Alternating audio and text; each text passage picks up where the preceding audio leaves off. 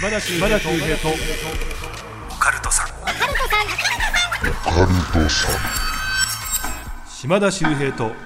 オカルトさん。怪談都市伝説占い。さまざまなオカルトジャンルの専門家をゲストにお招きしディープなお話を伺っていく島田秀平とオカルトさん。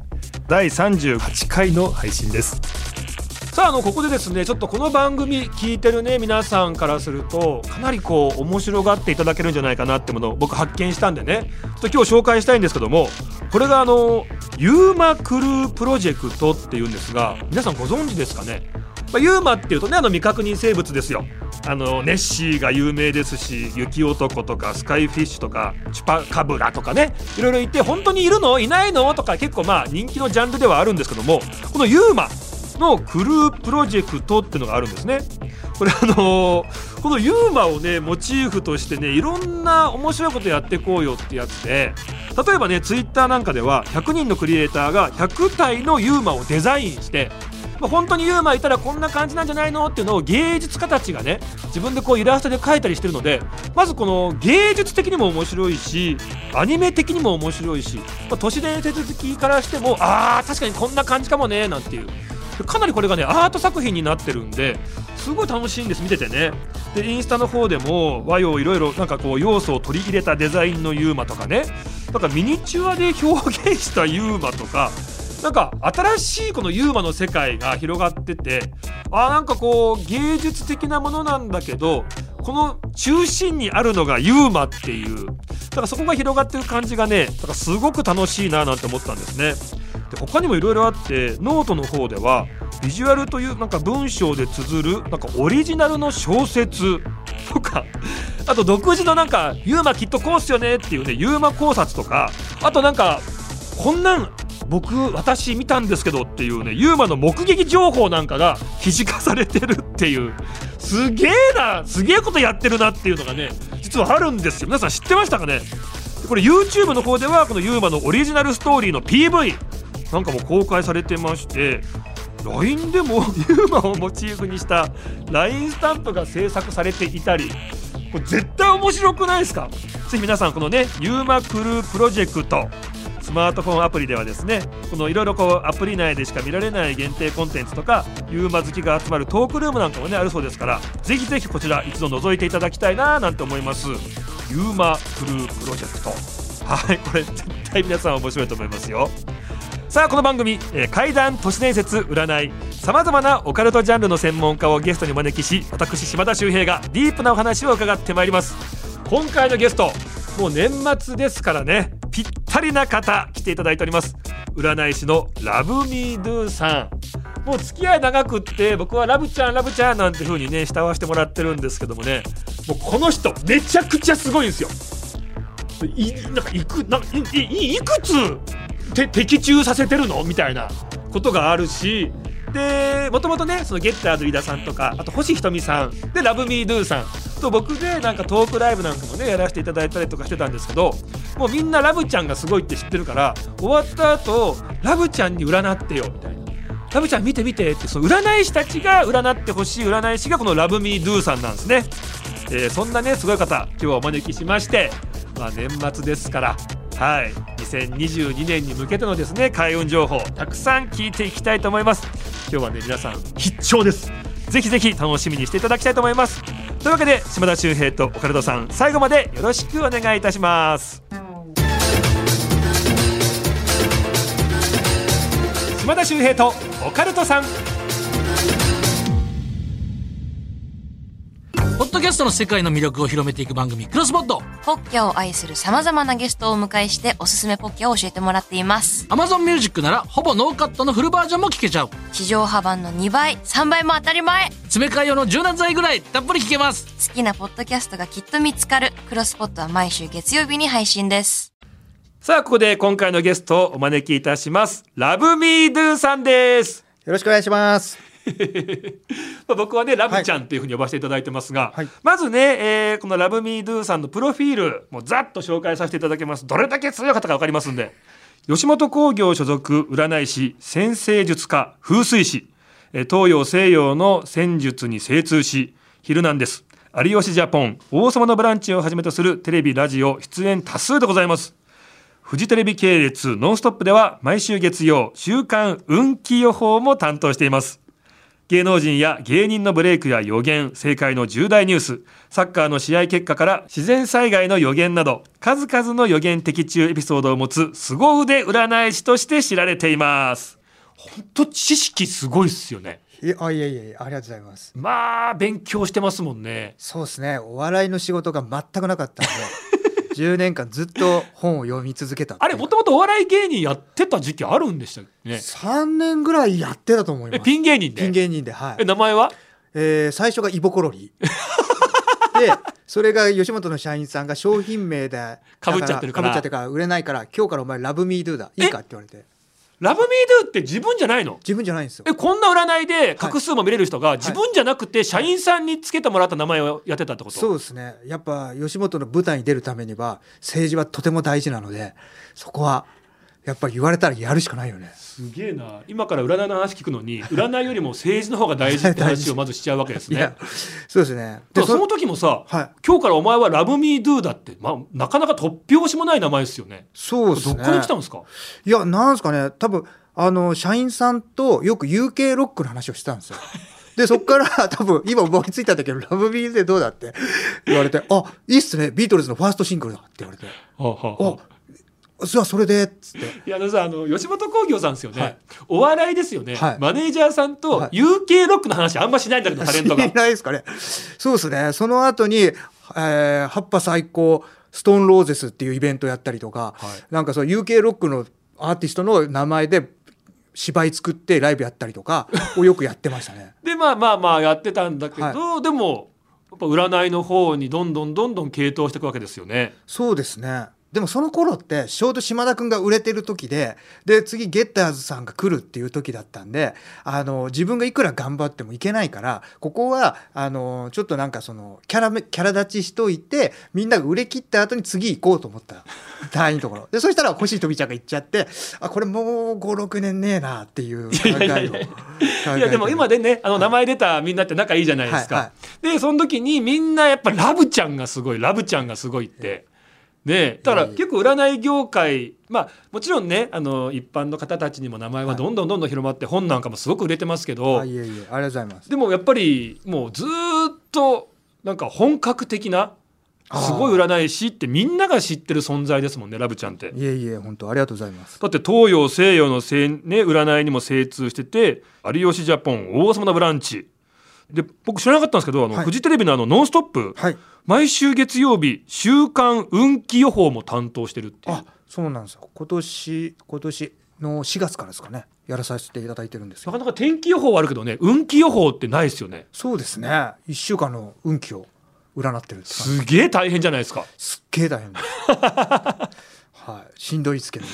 でもねこういう仕事もたくさん増えてきて、はい。で芸能人芸人のブレイクや予言政界の重大ニュースサッカーの試合結果はい。自然災害の予言とかね数々の予言的中エピソードを持つ占い師として活躍中ってことなんですよ。はい。だから多分ねラブちゃんってちゃんと守秘義務守るから、い。自分では言わないけど噂でラブちゃんのこう助言でいい結果が出たっていうタレントさんはいはいはい。スポーツ選手、はい。めちゃくちゃ知ってますからね。え？裏で聞いてます？いややめてよ。で言っていいとこで言うと、はい。あのーねもともとなでしこあの丸山桂里奈さん、はい。今大活躍ですがね、はい。国民栄誉賞をもらって、あの人ワールドカップはい。日本がねなでしこジャパン優勝した時の、はい。あれ準決勝だっけ？準々決勝準ですね。々決勝、はい。ドイツ戦ね。ドイツ戦ですね。大一番で、はい。あの人のゴールで、はい。日本が勝った試合ありましたよね、はいそうなんですよ。あれ実はラブちゃん絡んでんだよね。ああそうなんですよね。あれすごい話だよね。そうですね。あの前日の夜に丸山桂里奈さんから連絡があって「は私の明日の運勢どうですか?」って言うんで「あこれ今言ったら忘れるから本番試合の 2, 時2時間前に言わなきゃ」と思って連絡したんですよ。で明日はあ今日は、えー、澤からパスが来るからそれをダイレクトで蹴ったら君が決めてヒロインになるよって言って実際、えー試合に出たら本当にその澤からボールが来て普段彼女絶対トラップするタイプなのに、はい。ダイレクトで蹴ってゴールが決まるで日本が勝利するっていう出来事が。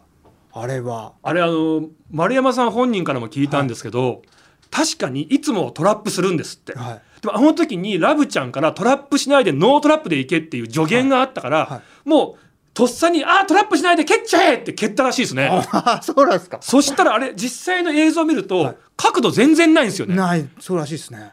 よくそこから入るなっていうはい。角度なんだけど、はい。ノートラップで打ったのがもうなんかすごい奇跡的なこうボールの軌道を描いて、ネット揺らしてそれでヒロインになったんですよね、そうなんですよねあれトラップしてたらもうディフェンダー来ちゃうしキーパーがもう前に来ちゃうから多分入ってないですよね、入ってないんですよね。朝の情報番組でもなんかその科学的な検証している人がやっぱり科学的に見てこれは入る角度じゃないって言ってましたね。だからやっぱ彼女が持ってる強運とまあなんかそういう運運を使って動かしたような感じなのかなって。僕も多少占いかじってるからこそね、はい。すげえなと思うのが澤さんからパスが来て、はい。ノートラップで蹴れってはいどんな占いなんだよって なんでそんなことわかんの？いやあの日はですねもう本当乙女座とお羊座しか相性がいい人がいないんですよ。うん。あの時間帯にっていうか現地時間の。現地時間ね、はい。でそうするとあなでしこジャパンの中ではお羊座が丸山桂里奈しかいないんですよ。おう。でこれは絶対に来るなっていうのを。でその年って震災があった年で、はい。やっぱ日本が悲しい中でなでしこジャパンがこう優勝しなければ日本がこう報われないみたいな気持ちがなんか自分の中でもあって、うん。まあなんかそういうのもあってカリナだったらそういう時なんか持ってるからやってくれるんじゃないかっていう思いも込めて勢いで行った方がいいっていうので。でそこでまあ自分の解釈で解釈で。ダイレクトで蹴れっていう、はそういうところに行ったわけです、ね、行ったって感じですかね。ちょっと霊感的な力も実はラブちゃんあるんだよね、まあまあなないと多分当たんないとは思いますね。だから知識プラスそういう自分の直感力インスピレーションでプラスするからより的中率が上がっていくってことなんですよ。はい。いやーこんなねえ今日ラブミードゥさんに、はい。もう年末ですから、はい。えー来年に向けて今年のうちにぜひやっておいていただきたいという開運術、はい。たっぷりとお聞きしていきたいと思います。お願いいたします。お願いします。日本放送のオカルト情報9階だけね男性トイレと女性トイレ位置が逆なんです。島田秀平とオカルトさん。さあではね、えー、2021年も残すところあと7日間ですか。早いですね。早いですまあね。いろんなね開運術聞いていきたいと思いますけども、はい。やっぱり今年まず振り返ると、はい。まあ、オリンピックなんかもありました。そうですね。ただやっぱり時代がガガガガッとこう動いてるなって感じしますね。そうですね。やっぱこのグレートコンジャンクションはい。そっから流れがやっぱ来てるっていう感じですかね。2020年の年末、はい。12月の26、えー、6っていうところで見るとくるんですね。そうですね、はい。まあでもその明確に関係ないんですよね。あのそこで数字で区切るとあのやっぱ良くないんですよ。あの木星と土星が重なるって現象が、まあ、20年後とあって、はい。それがうーん早いと人によっては11月ぐらいから出てたりとか、はいはいはいえー1月から出る人もいたりとかその日にちで区切らない方がいいんですよね。なんとなく今来てるなっていうその感覚をやっぱみんながこうし神経を研ぎ澄まして感じることが大事ででそこからそれが水亀座で起こってるっていうのが大切なんですよ。水亀座と言いますと、水亀座は変化の星座なんですよ、うん。だからいろんな状況が変わっていくっていうこのコロナ禍とかもいろいろあって変われるかどうかが、えーの転換期。だから変わってるの一番の象徴が本来だったら2020年にオリンピックがあったのが2021年になったっていうこの変化、はい、まあ、こういうことが時代をこう表してるかなと。だからそうですね。変われた人が運が上がったんじゃないか確かにねあの今変革の時代ってよく言うじゃないですか。はい。でまあそのまあコロナ禍ね大変なこう時代でもういやおうなしにこう時代が変わらざるを得なかった部分もありますけど、やっぱでもそれ以外でも本当に人間の意識、はい。生活様式、はい。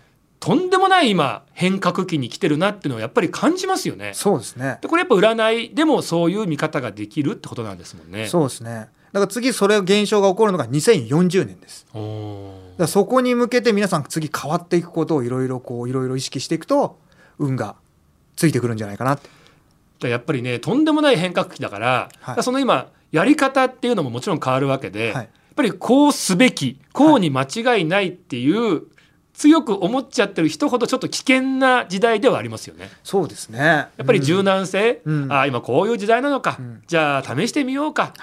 とりあえずトライアンドエラーでいろいろやってみようかっていうなんか微調整微調整でうまくこう時代に合わせていくっていうそういう柔軟性ってめちゃくちゃ大事だと思いません？そうですね。だからやっぱ選択肢を増やした方がいいと思うんですよ、うんうんうん。とりあえず、えー例えば私とかだったら先生術だけじゃなく、えー耳占いとか、はいはいはい。えー猫を占ってくれたら猫占いとか、まあ、そういうふうに柔軟に何でもやれるようなスタンスの方がいいのかなっていうテレビだけじゃないネット番組、えーだって YouTube とかなんか何でも何でもやろうっていうスタンスがいいと思います、ね、あの台湾の IT 大臣でしたっけ、はい。これからの時代はスラッシュが大事なんだっていう発言がありまして、ええ。まあ、スラッシュってあの斜めの棒ですよね、はい。何かっていうとよくプロフィールなんかでじゃあ島田秀平っていうふうに書いた下に、まあ、例えばじゃあ手相占い師はい。お笑い芸人怪談師とかっていう時にスラッシュで区切って肩書きをたくさん書いていきますよね。はいはいはい。お笑い芸人スラッシュ怪談師スラッシュ、えー手相占い師とかいろいろ書きますけど、そういうふうにスラッシュが大事っていうのはいろんな顔肩書き、武器をたくさん持つことが大事なんだっていうことをこれからの時代スラッシュが大切だっていう表現で、まあ言いまあ、言ってたんですけど、うんうんうん。なんかそういう部分もやっぱありますよね。そうですね。やっぱこの収入とかもずっと一個の会社にいるっていうのがこの先なくなっていったり副業を持っていく人たちもたくさん増えてくると思うんでいろんなところから収入が入ってくる生き方を目指すっていうのが大事なんじゃないですかね。やっ。ぱりこうリスクヘッジもなるし、はい。やっぱりねいろんな場所にこう顔を出せるようなフットワークの軽さも大事になってくるだろうしあの吉本興業それこそ NSC のね、はいはい。あの講師の先生が、はいなんか最近第7世代ってこうまあね台頭してるじゃないですか、はい。あの辺ぐらいから授業の仕方変えたっていえ？う話聞いたんですよ。え今まではお笑い芸人たるもの、はい。もうね舞台で汗かいて、はい。結果を出したらテレビに行って、はい。ひな壇で結果出したら MC に行けて、最終的にはゴールデン。はい。そこで冠番組を持つ。これがもうお笑い芸人の王道パターンなんだまさにダウンタウンさん、これを目指せって言ってたんですって、はい。でもずっと上詰まってんじゃないですか、はいはいはい。でさらにテレビっていうものも、はい。何かこういろんな媒体が増えてそこだけじゃないっていう時代じゃないですか、はい。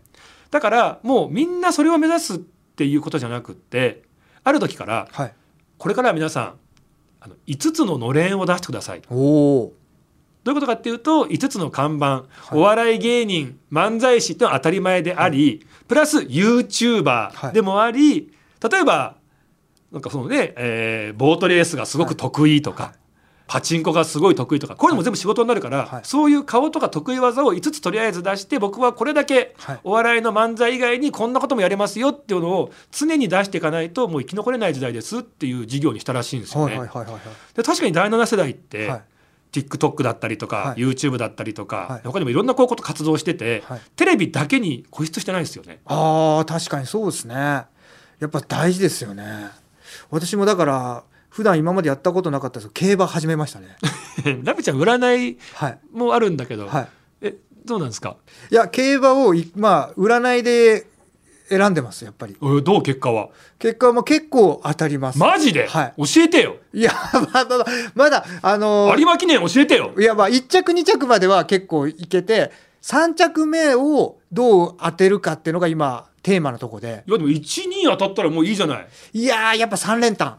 ここ当てないと。まあねその、はい。万馬券的な、はいそうなんですよ。の配当がね、はい、でしかも荒れるレースを3連単当てて100円でどんだけ夢をつかめるかっていうのをできたらなっていうのを考えてるところなんですよ今。それ完成とかしたらもうちょっととんでもないことになっちゃうと思うよね。ででそれをちょっとそれで最近今競馬場いろんな競馬場行っていろいろやってる中で、えー中山競馬場で「ラブミードゥっていう馬を見つけたんですよ、えー今それが一番推してるところです。名前じゃねえかよそれ。でもなんかそ そうですね。まあそこはそうなんですけど、まあ、な何でもいいなと思って何でも自分が興味なかったことをやってみようって思う。それはね、はい。うんうんうん。で最近だからそういうもっとアイドルとか自分も推してみようっていう気持ちがそういう気持ちも持つことも大切だなっていうのをいろいろ考えてきて、もうねいろんなことやらないとね、そうなんですよ。うん。あの推しのためにお金稼がなきゃって思ったりとか、いるのちなみに。えーまあ、最近だからそうですね、まあ、もちろん日向坂を推してたりとか、うんうん。えーまあ、あといろんな気になるグループがいろいろ出てくるわけですよ。ええ。b ファーストもいいなとか、うんうんうんま占いの話しろよすいませんすいません。でもそういう。ラブちゃんの今推してるアイドルの方の話は別にいいんですよ。あいや。でもなんかそういうそういうメンタリティーも大事だなと思って今まで推しとかがいなかった人は推しを作ったりとか、そうそう。なんか気嫌いとかじゃないし、食わず者嫌いじゃないけどもこっちはやってなかったとか。あれ興味ないからじゃないですよね、はい。そうなんですよ。そういう中でいろんな発見をしていってモチベーションが上がったりお金をこうやって稼いでいこうって考えたりとかいろんな考え方が出てきて仕事にもいい影響が出るんじゃないかなと思うのでぜひ推しを見つけて。まあ、そういう気持ちがうん。開運につながってくることですよ開運につながね。あのよく言うのがその土の時代から風の時代に変わったんだっていう話ってよーく最近耳にするじゃないですか。はい。あの辺ラブちゃんどういう見解です？まあそうですね。うーん。まあ物を所有しない方がいいんじゃないっていう、まあ、土っていうのが、はい。まあ、なんかよく200年ぐらい前にはい。土の時代が始まって、まあ、その頃が産業革命で、はい。でそれぶりに、まあ、今またこう時代が風に変わったんだっていう、産業革命ぶりぐらいの今大変革の時期なんだっていう言い方があるじゃないですか。そうですね。だからその何ていうんですかね風ってのは思考なんですよ。はい。理屈や理論。うん。で土っていうのは現実感覚自分が所有したいものだったりするんですよ、うん。で戦後日本がこうマイホームを持つ。はい。でマイカー。車とかそういうのがなんか幸せみたいのだったけど今は音楽とかもサブスクで CD で買わなくなってたりとか車もシェアができたりとか、うん。まあ、シェアハウスがあったりとか、まあ、マンションとかももしかしたら買ってもすぐ、えー売るっていうこともあったりとか全部こうシェアしていくことをやった方が運が来る時代になってきてるのかもしれないです。風の時代、はい。よくその土と風だから、はい。土っていうのは目に見えるもの、はい。今ね、はい。言っていただいたように物質文明が始まったんだ、はい。で風っていうのは目に見えないもの、はい。情報とかはい。絆とか、でさっき言ったこう思考だから、精神文明。はい。だから目に見えるものから見えないもの物質文明から精神文明、こういうものがまあね価値をうん。上げていき、さらに土っていうのは動けない。はい。風っていうのは自由自在に動く、はい。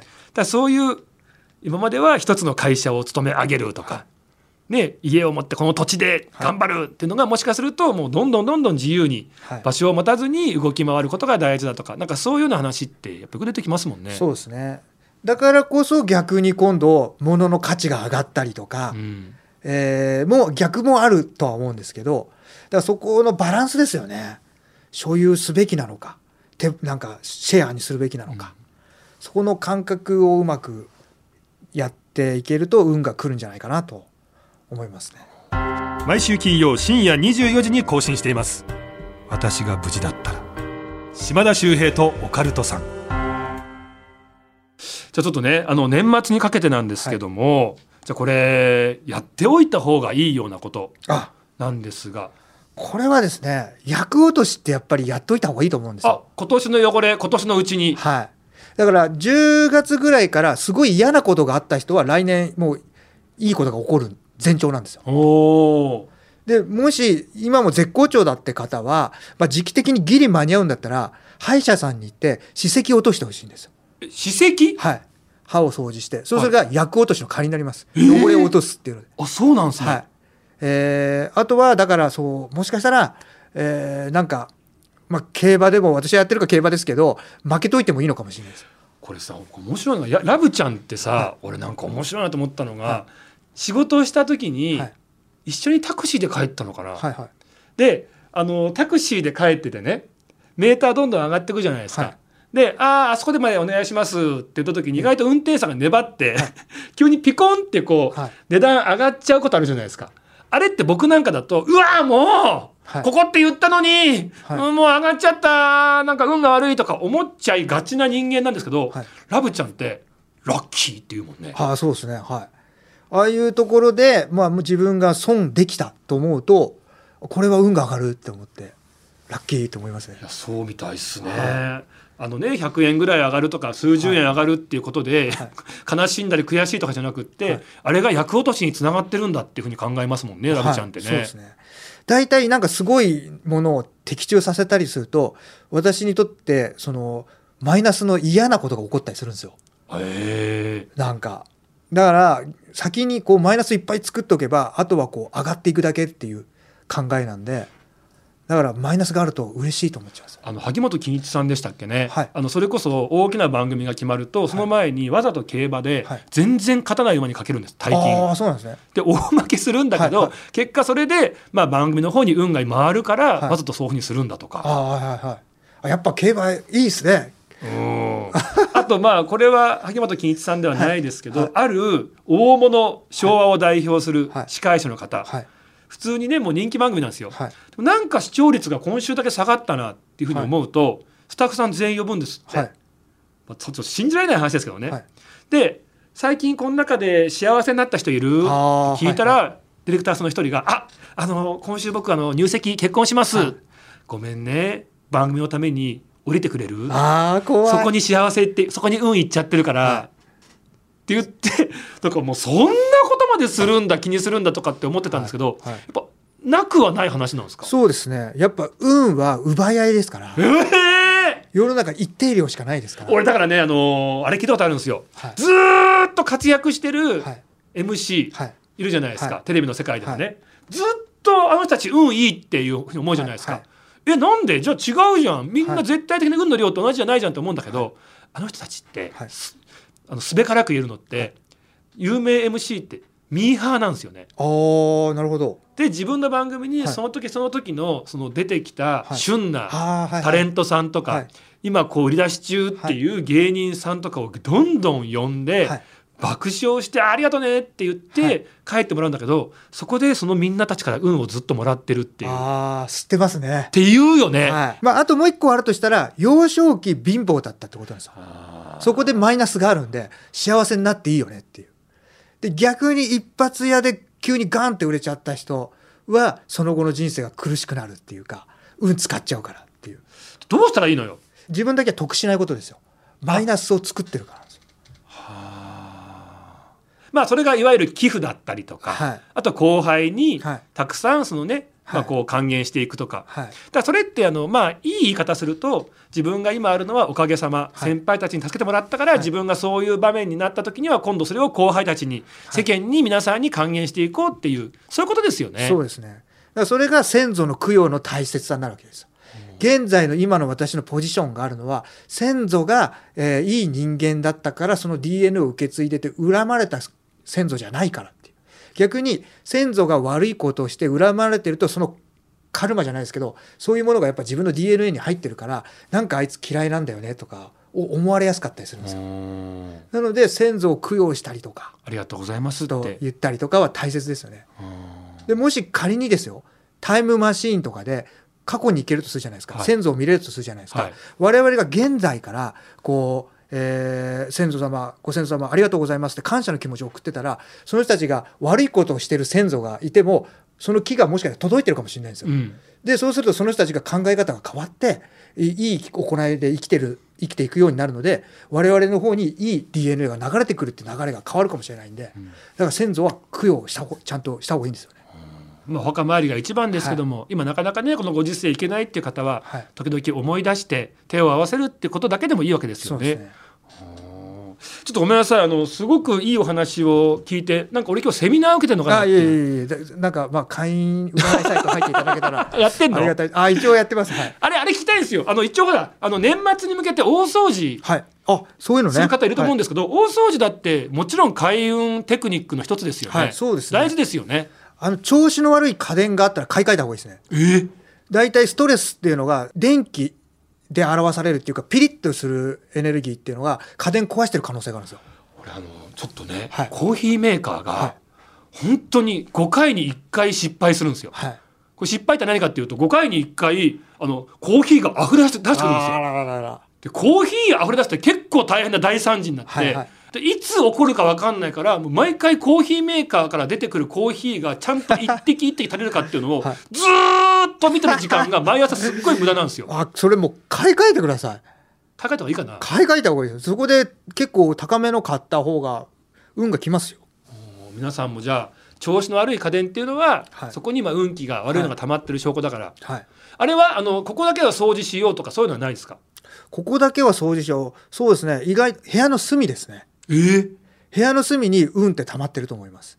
埃だけじゃなくそうなんそういうことなんですよ。切って家の玄関からこう入ってきてどこに行くかっつったら最後は隅なんですよ、ん。そこをきれいにしないと運吸い取れないんですよね。だから隅です。部屋の隅を大切。あの今言ったやっぱ玄関大事ですよね、はい。あと水回りって言いますよね。ああまあそうですね。一応水回りとかまあそうですね。水回りは大切だと思うんできれいにした方がいいと思いますよ。マイナスの自分の運を全部こう洗い流す場所ですから。水に流すって言いますから、はい。だからそこが汚いと悪い運気がどんどん溜まってっちゃうっていうようなことにつながってくるってことですよね。そうですね。あのお金持ちの方も自分でトイレは掃除するっていうぐらいですから。本当トイレ掃除してますね、はい。なんか金運にも直結する場所だって話も聞くんですけど、はい。なんかあの僕聞いたのがね、はい。みんなトイレ掃除っていうと便器だけをゴシゴシ洗いがちだけどいや神様ってね島田君、はい。上にいるんだよっつって換気扇とか天井もちゃんと掃除するんだよっていうふうに結構ね周りの成功してる芸人さんとか、はい。あと会社を経営してる皆さんとかって結構それ言って、はい。便器と同じぐらいね天井も掃除してる方が多いんですけど、はいはいはいあれなんか関係あるんですかね？そうですね。まあだからその空間自体がやっぱり湿気があったりとかするんでそこを全部きれいにするっていうのが大事だと思いますね。ぜひ皆さんね年末忙しいという方、せめてね全部が本当は一番いいんだけども時間ない方は玄関水回り隅。隅。ここだけはしっかり掃除して、はい。来年に備えていただきたいですね。はい。いやありがとうございます。ちょっとごめんなさいもうお別れの時間が来てしまって、はいはい。なんかずっと僕がちょっとテンション上がって聞きたくなっちゃって話しちゃってすいません。でした。いえ大丈夫でございます。でなんかお知らせとか。そうなんです。それなんですよ、えっ、とですね今ついている一言変化しているという、えー本が発売中です。これどういった本なんですか？あこれはですねもう本当どうやったら簡単に運が上がるかなっていうので、えー色とか、えー洋服とか食べ物衣食住で簡単にこう開運できる方法をいっぱいに載せてあります。これあのねちょっと見ただけでも、はい。打ち合わせで緊張しそうな時には緑色のノートを持っていくといいよ。はい。細かく細かくはねの載ってますんで。そうですね。